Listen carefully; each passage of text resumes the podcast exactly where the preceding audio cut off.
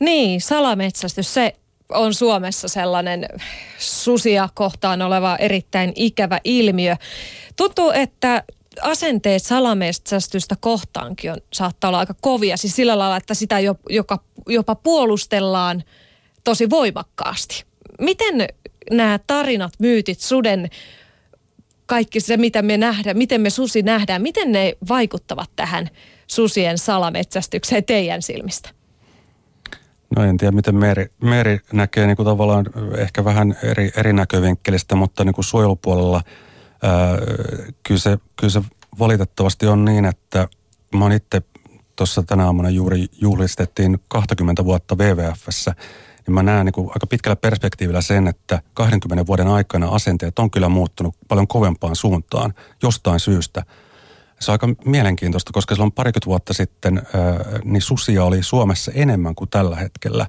Ja, ja nyt tosiaan niin kuin tuntuu, että, että susiin suhtaudutaan paljon niin kuin intohimoisemmin. Mutta ehkä se johtuu siitä, mitä tuossa alussa keskusteltiin, että, että sudet on levinnyt niille uusille alueille. Et silloin 20 vuotta sitten susi oli siellä Itä-Suomessa ja siellä ihmiset on, on niin kuin tottunut elämään paremmin niiden kanssa, vaikka sielläkin valitettavasti salametsästystapauksia on, on tullut ilmi. Mutta että että joku tämmöinen systeemi siellä taustalla on, on tapahtunut. Mm.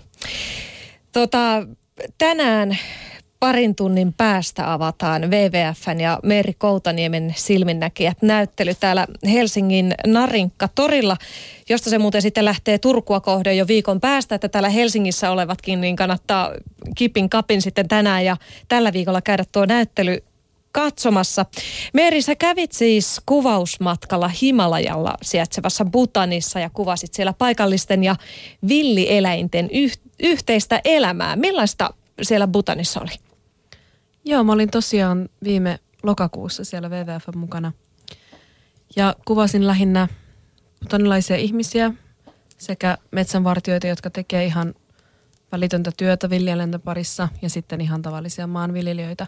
70 prosenttia putanilaisista ihmisistä on maanviljelijöitä, että et pääosa heistä elää näissä kansallispuistoissa näiden eläinten kanssa. Miten heillä siellä sujuu villieläinten kanssa? No totta kai on nähtävissä paljon yhtymäkohtia esimerkiksi Suomenkin tilanteen kanssa, että ihmisillä on pelkoa, joka tulee luonnostaan, ihmistä itsestään. Um, Mutta sitten mikä sitä on siellä Putanissa ehkässyt ja, ja myöskin parantanut on se, millä tavalla WWF on esimerkiksi toiminut tämän ympäri, ympäristökasvatuksen ja tiedon jakamisen kanssa.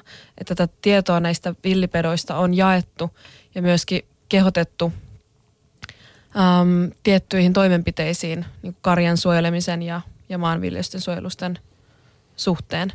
Ja sitten mikä tulee ihan putanilaisilta omasta itsestään ja omasta kulttuuristaan on tämä buddhalainen kulttuuriperinne, jossa peruspilarina on taas sitten luonnonsuojelu. Mm. Ja tämä luonnonsuojelu on myös sitten hallituksen ihan tärkeimpiä periaatteita. Ja se kyllä näkyy siellä ihan kaikkialla, että, että ihan lapset koulutetaan tähän luonnonsuojeluun. Että jokainen aamu aloitetaan tämmöisellä yhden oppilaan pitämällä aamun avauksella, missä tämä oppilas kehottaa kaikkia koulun oppilaita – opiskelemaan ja saamaan tietoa sitä varten, että me voimme sitten tulevaisuudessa olla niitä, jotka pitävät huolta tästä maapallosta yhte, yhteisesti. Et sitä, sitä en ehkä Suomessa ole nähnyt sellaista kollektiivista vastuunkantoa lapsilta ja nuorilta.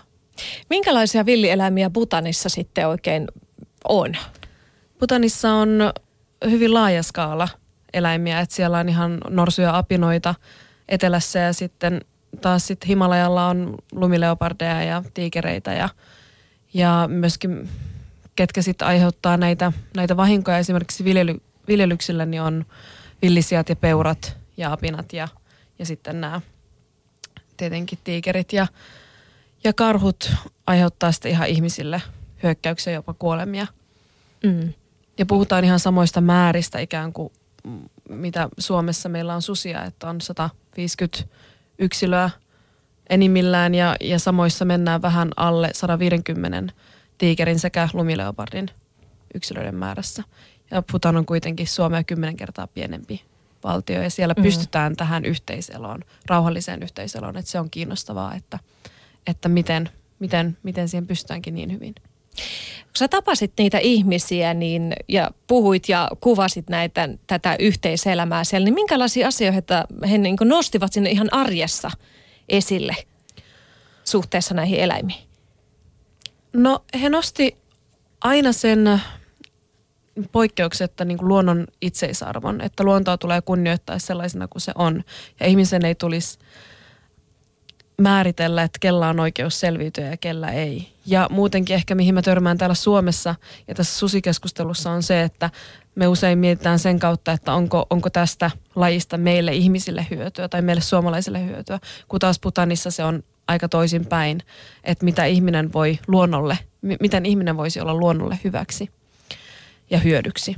Et, et siinä on niinku aika lailla päinvastainen niinku ihan mentaliteetti